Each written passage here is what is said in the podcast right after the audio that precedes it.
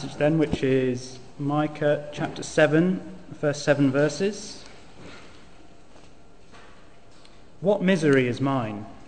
I am like one who gathers summer fruit at the gleaning of the vineyard. There is no cluster of grapes to eat, none of the early figs that I crave. The faithful have been swept from the land. Not one upright person remains. Everyone lies in wait to shed blood. They hunt each other with nets. Both hands are skilled in doing evil. The ruler demands gifts. The judge accepts bribes.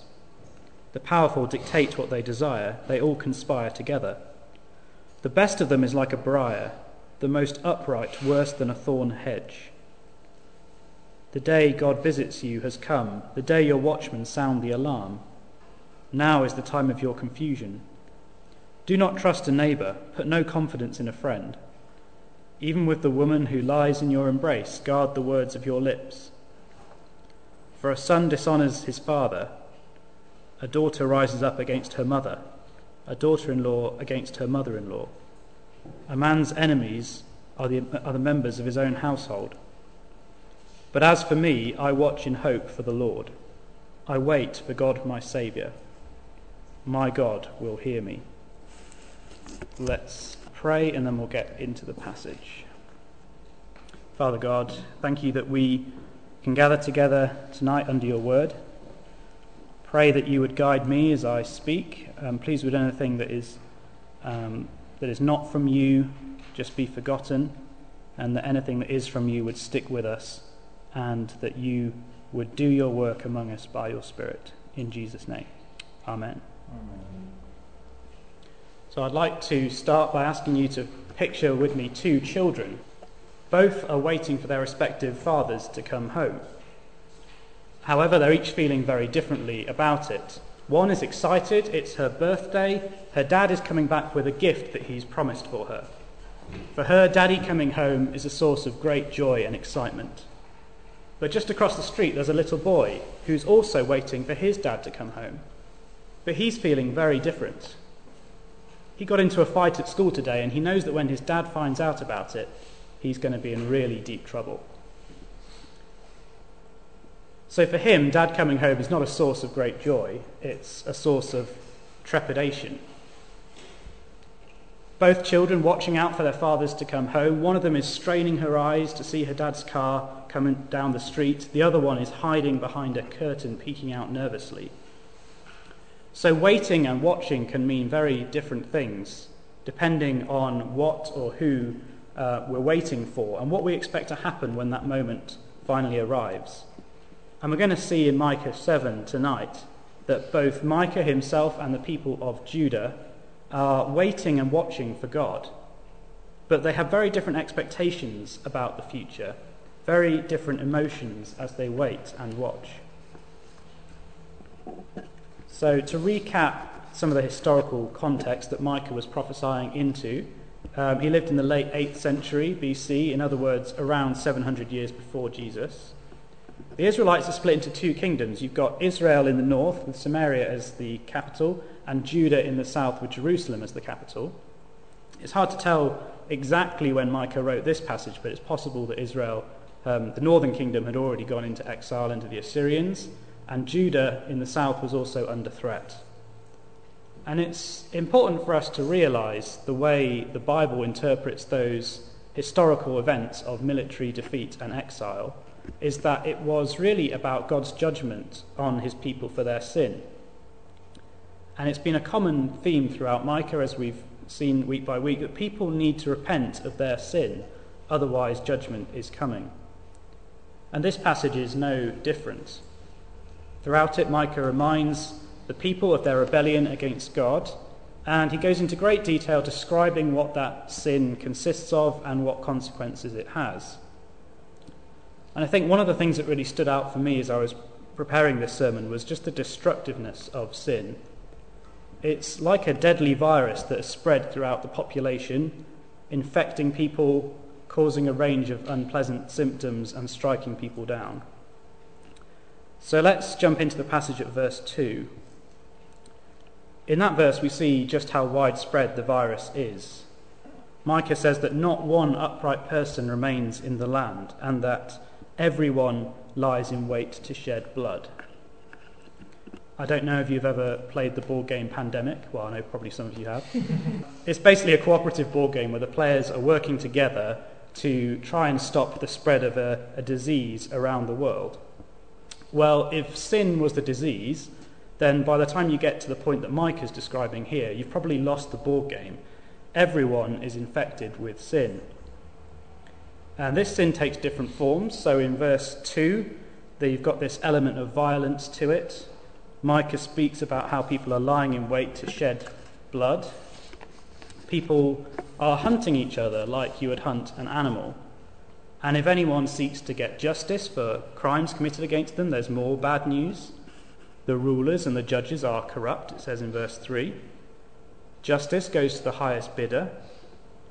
The powerful conspire together to ensure that whatever they desire is accomplished, no matter the human cost. And even the most upright seeming among these elites is really even worse than a thorny bush, he says in verse 4. So the sin is all pervasive. It has infected everyone. Paul says something quite similar in Romans chapter 3. He says that all have sinned and fall short of the glory of God, which should make us sit up and take notice, because Paul in Romans 3 is talking about the whole of humanity. So it means that the sin pandemic that we see in Micah 7 is not just a problem for a group of Middle Eastern people getting on for 3,000 years ago. It's a problem for us today as the human race. So you may think you're not as bad as the people being described here, that you're not a murderer, you don't abuse your power. But remember how Jesus says that if you hate someone in your heart, then you've effectively murdered them. The sin of hate is a stain on our record before God, and therefore, under God's law, we're guilty and we deserve judgment. So everyone is infected with sin. But more than that, it is destructive. It has consequences. Sometimes it's kind of easy to hear everyone is a sinner, and you just kind of shrug it off. Oh, so everyone's a sinner. Oh, well, at least we're all in the same boat then. But the problem is the boat is the Titanic. The fact that the whole of humanity is in the same boat does not stop the fact that the boat is sinking. And then in verses 5 and 6 of our passage, Micah sets out some of the consequences of this sin pandemic. The whole of society seems to be breaking down. Neighbours can no longer trust each other, verse 5. You don't really know who your friends are anymore.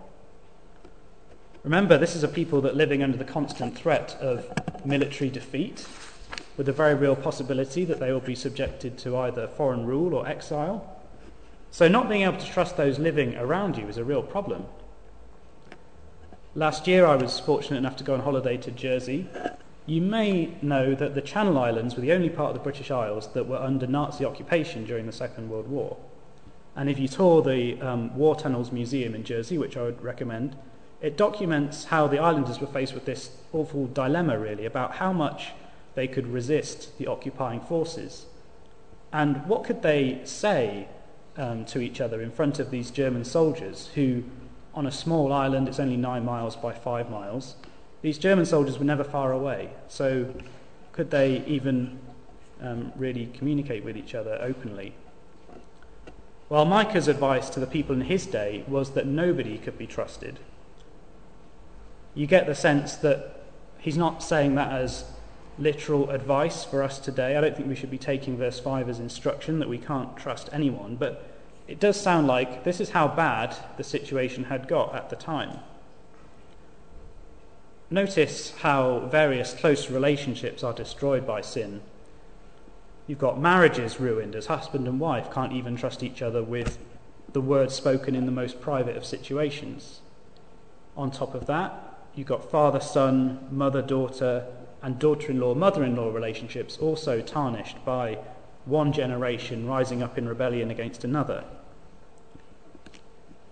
So by the end of verse 6, the enemy is not just some foreign army out there, it's the people that you should be able to rely on most of all, the people nearest to you that are spoken of as the enemy. Now, on one level, this is a description of a particular society at a particular point in time. But on another level, I think it applies to all people at all times, including our own today. To see that, you only need to look around at our society and observe many of the same issues that Micah highlights here. Our world is not so very different from Micah's world. Just look at the news this week. We've had shootings and stabbings in London. We've had people lying in wait to shed blood, as Micah might put it. On a broader level, we see lots of broken relationships, high rates of divorce, dysfunctional families, and not just people, out there in the world, but even within the church. We're certainly not immune to any of these issues. We all know what it is like to live with the consequences of sin.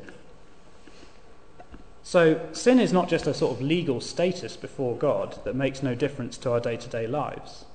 We're faced with its consequences every single day. And that's true in a very indirect way, as the Bible teaches that absolutely everything that's not right in the world is in some sense a result of the sin of Adam and Eve in the Garden of Eden. But it's also true in a slightly more direct sense that sin in our lives does have consequences for ourselves and for the people around us.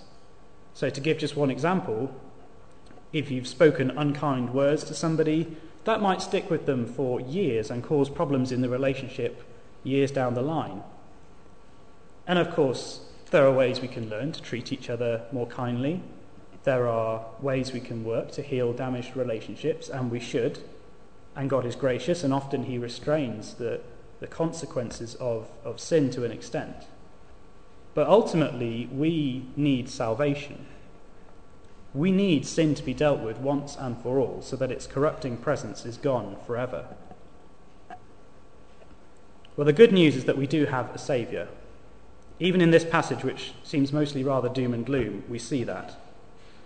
In verse 7, Micah says, "But as for me, I watch and hope for the Lord. I wait for God my Saviour. My God will hear me." You get the sense, don't you, as you read the passage, that being a prophet was not just a job for Micah. It's very personal. The passage both begins and ends with Micah talking about himself. Firstly, in verse 1, grieving deeply over the sin of his people. And then at the end, at verse 7, expressing his own hope and confidence in the Lord.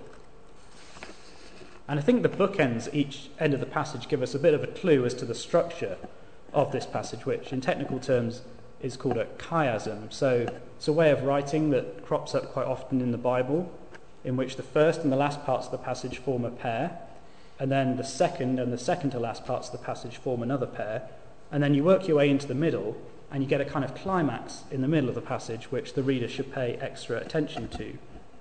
And you know that's the middle of the chiasm because there's no other verse or idea to pair up with it. So I like to think of it like a sandwich. You've got two pieces of bread on the outside, and then you've got two layers of butter, and you work your way in to the meat in the middle of the sandwich.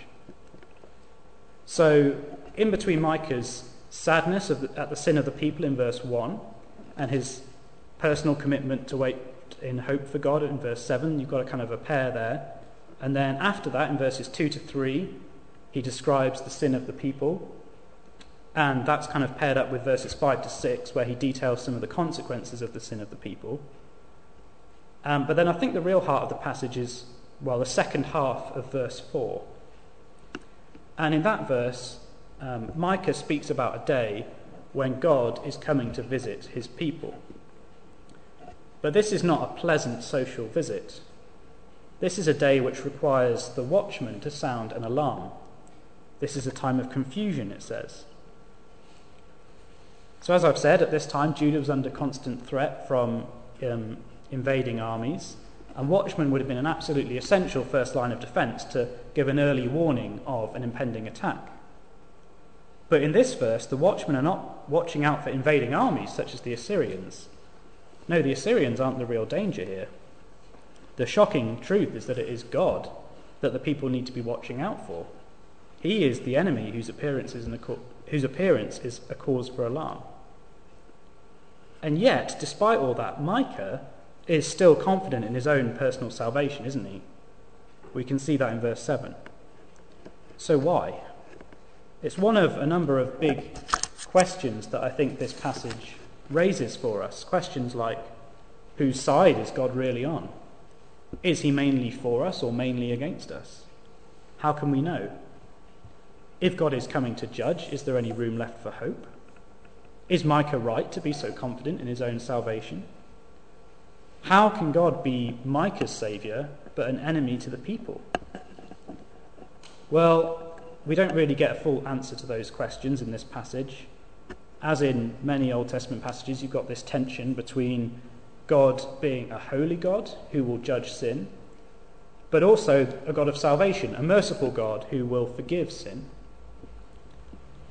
But it probably won't surprise you to hear that the answer to all of those questions really centres around Jesus. So given what Jesus says about how all of the scriptures point towards him in some way, I want to kind of spend the rest of our time in Micah tonight looking to see where Jesus is in this passage. You may have noticed that earlier I skipped over verse 1, didn't really speak about it. So let's go back there now. At the start of the passage, Micah pictures himself walking through a vineyard at harvest time, but except there is no harvest. He says, there's no cluster of grapes to eat, none of the early figs that I crave. Now immediately the mention of a vineyard would ring a lot of bells for Micah's first hearers, and perhaps it does for us too. Because Israel or Judah is often pictured as a vineyard in the Bible, with the fruit standing for the godly lives that God desires to see in his people. But the reason for Micah's misery is that he doesn't see any of this fruit in the people's lives. And to the extent that the prophets are spokesmen or kind of mouthpieces for God, then I think we're meant to understand that this is also God's verdict, not just Micah's verdict on the people. And then at the end of verse 1, we get this mention of figs. Does that remind you of a passage elsewhere in the Bible?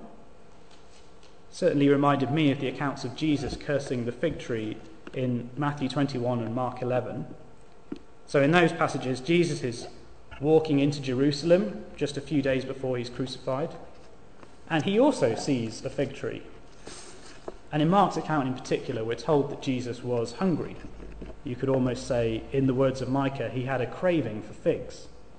However, Jesus, just like Micah, does not find any fruit at all on the fig tree.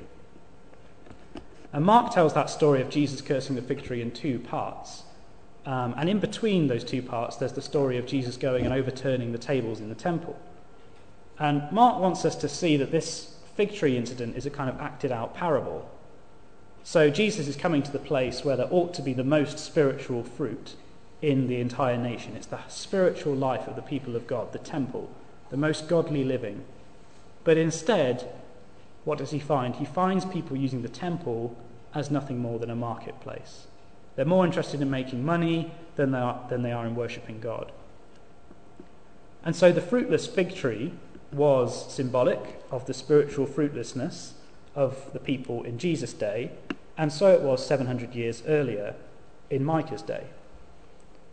But what do we learn from that really, other than it being an interesting point of similarity between passages in two different parts of the Bible? Well, I think one thing is that it shows us that what God is looking for throughout time has not changed. Whether Old or New Testament, God is still looking for people who will live holy lives, producing spiritual fruit.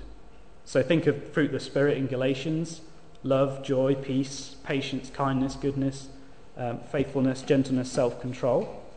That still applies today. Also, Jesus' cursing of the fig tree highlights for us how central he is to this question of what God desires in his people. His coming really exposed people's hearts and where they were towards God. The fact that the spiritual leaders of the people largely rejected Jesus led to judgment, and that was symbolized with the fig tree. And if we need more evidence of how central Jesus is, he alludes to another verse in our Micah passage elsewhere in the Gospels. Just look with me again at verse 6. That verse might sound familiar because Jesus seems to almost quote it in Luke 12 when he says, "Do you think I have come to bring peace on earth? No, I tell you, but division. From now on, there will be 5 in one family divided against each other, 3 against 2 and 2 against 3. They will be divided, father against son and son against father, mother against daughter and daughter against mother, mother-in-law against daughter-in-law and daughter-in-law against mother-in-law."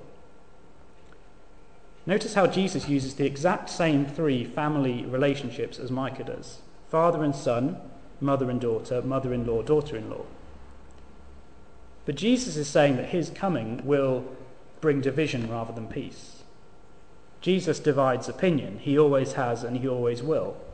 Even amongst close family units, Jesus says there will be division because of him. Why? Well, because he is not only the Saviour, it's also a person's response to Jesus that ultimately either reveals saving faith or shows a lack of saving faith.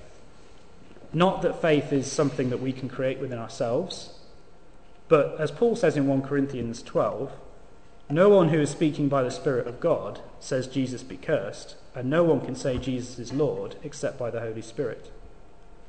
So Jesus is the litmus test of faith. Our response to him indicates the state of our hearts. So it will be our response to Jesus that determines who we are in Micah 7. Are we the people to whom God is an enemy that we're afraid of? Or are we Micah, who speaks of God as a personal saviour, one who he has a relationship with? I think that a follower of Jesus today is in many ways in a similar position to Micah. We too are waiting for the Lord to come. We, like Micah, know that God is a saviour and that he hears us. We too are, or at least should be, distressed by the presence of sin in the world. And so, we, like Micah, wait with hope for the Lord. We don't have to wait for God as if he were an invading army or an enemy to be feared. But why? What makes the difference? Is it because God's character has changed and he no longer cares about sin as much as he used to? No, God does not and cannot change. The difference is Jesus. Because Jesus came and lived a life of perfect obedience to God, then died on the cross, taking the punishment, the judgment that we deserve for our faithlessness, we don't have to look towards his second coming with fear. Instead, we can look forward with hope. And even as Jesus went into Jerusalem and cursed that fig tree for its lack of fruit, he was just a matter of days away from dying for the sins of his people. It was because of the lack of fruit that he had to die. And at the cross, that tension between God being a holy God who punishes sin, but also a merciful God who forgives sin, is resolved. And Micah, as a prophet, could call out people's sin, he could urge people to repent, but he couldn't actually save them. In fact, he also needed a saviour. And we needed someone who was more than just a prophet. And Jesus is that person. And so we can wait in hope for God, because for those trusting in Jesus' death and resurrection, God is no longer an enemy. As Paul says in Colossians, "Once you were alienated from God and were enemies in your minds because of your evil behaviour. But now he has reconciled you by Christ's physical body through death to present you holy in his sight without blemish and free from accusation." So what's our response? What difference is any of this really going to make to you this week? I think firstly, our response, if you're someone who's trusting in Jesus and living with him as your Lord, is just one of praise and thanksgiving. Give thanks that you are no longer alienated from God and that he is no longer an enemy. Give thanks that his coming will not be an occasion of terror for you, but it's something you can look forward to with hope. Now, of course, if you're here tonight as someone who's not trusting in Jesus, this may not apply to anyone here, but I'm going to say it anyway. If you don't think there's anything you need saving from, Micah has a very clear message for you too. He says, God is coming. For those who are opposed to him and his rule, that is a reason to sound the alarm. For the people in Micah's day, military defeat did not necessarily come instantly. Jerusalem and Judah withstood enemy invasion for about another 100 years or so after Micah's preaching. But it did eventually come. And likewise, the Bible says that one day everyone will have to give an account for their life before God, and the only acceptable defence to before a perfectly holy God is to say that you took refuge in Jesus and that you allowed his perfection to become yours. So let's not go away from here thinking that there's no danger and that you can just safely ignore everything that's been said. We don't know how long we have left to take refuge in Jesus if you haven't already done so. But also, please don't go away thinking that there's no hope.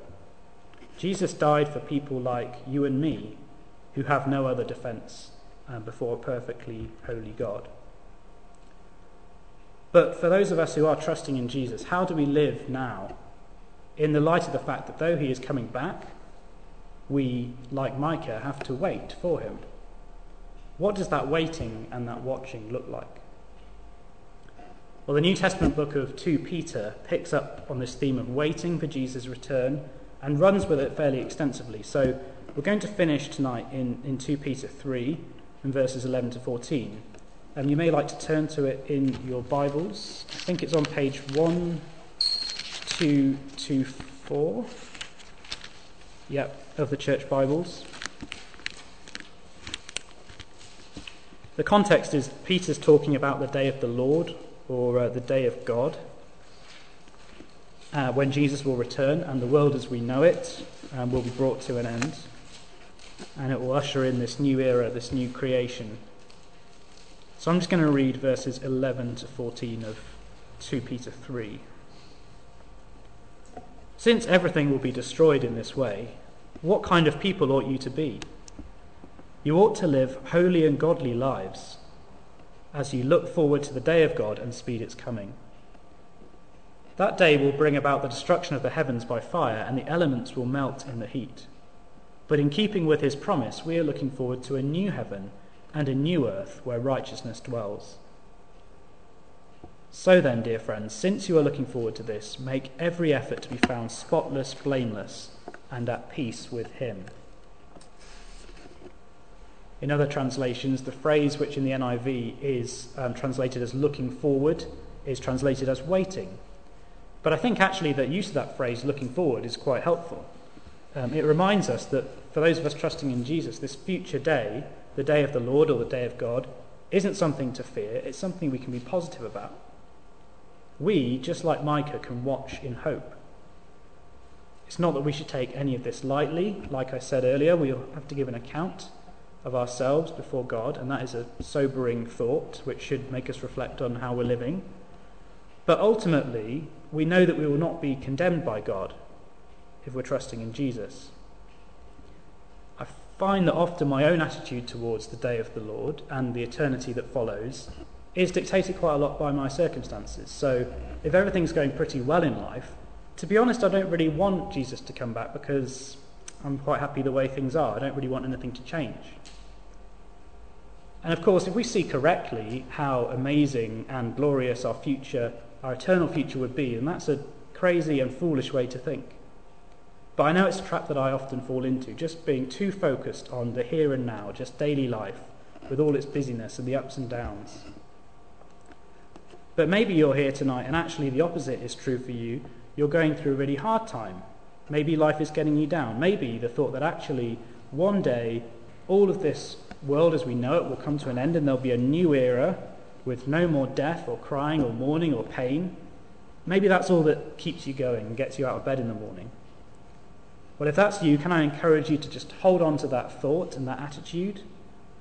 While it would be great if those things that are getting you down are removed from your life, and that is something you can pray for, the idea of that longing for a better world and a perfect world is a really healthy desire. And I think it's one of the reasons why a lot of the New Testament talks so positively about suffering. And more than that, for all of us living in a broken and sinful world, the thought that one day all of this will end, all evil will be punished, and God will be seen for who he really is, that should be an encouragement. Micah was absolutely distraught at the sin of the people around him.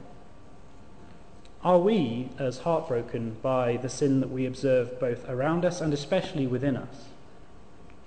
Again, the fact that things will not always be this way should give us fresh hope. So my prayer as we go from here this evening is that we can all be a little bit more eternally minded. For you, that might mean finding hope in a seemingly hopeless life situation. It might mean finding joy in your relationship with Jesus rather than in the circumstances of the moment, even if things are going really well. It might mean taking a risk and speaking to your colleagues at work about your faith, even though they might think you're weird. It might mean, on the World Mission Sunday that we've been thinking about, it might mean pursuing an opportunity to serve God in another part of the world. For all of us, Peter says, we should be living holy and godly lives as we wait for Jesus' return. The Bible has loads to say about what that looks like in specific instances, but it doesn't necessarily need to look spectacular, and it probably won't most of the time. But you kind of know godliness when you see it. You know when someone's life resembles Christ's in a way that's just really recognisable. I find that older Christians are often the best examples of this. They've had a bit more time for the Holy Spirit to kind of smooth off their rough edges than perhaps younger people have, so we can look to them as an example too. But whatever stage we're at, our lives would be very different if we spent more time with our heads up, looking at the eternal realities that are to come, rather than looking down at our feet, focusing purely on our circumstances. It's not that our lives now are insignificant, please don't hear me saying that, but unless we look to eternity, our perspective on the here and now will be completely distorted. There's that phrase, isn't there? Too heavenly minded to be any earthly good. It's not a very helpful phrase, really. The fact is, the more genuinely heavenly minded we are, thinking of the new heavens and the new earth to come, the more lasting good we will actually do here with our lives in the here and now. So Micah 7 reminds us that we live in a world infected with a disease called sin, which if left untreated results in the disintegration of society and ultimately in judgment and death. But thankfully we have a cure, a saviour. It's not a pill to take, but it's a person to get to know, a person named Jesus. He is coming back as judge, but he died in our place, so we have hope. So let's live today, this week, and always with that hope in the front and centre of our vision. Let me pray for us now, and then we'll sing. Father God, we recognise and repent of our sin, which is a cause for grief. We're sorry for the times when we've been blasé about sin and its consequences in our own lives and in others' lives and in the world. But we thank and praise you that you have sent a Saviour. We thank you for your Son, Jesus. We thank you that he died for us, taking the judgment that we deserve, so that we can have hope, so that we can be your friend and not your enemy. We pray that we would be more eternally minded as we wait and watch for you to come again, and that we would live holy and godly lives which honour and glorify you. In his name we pray. Amen.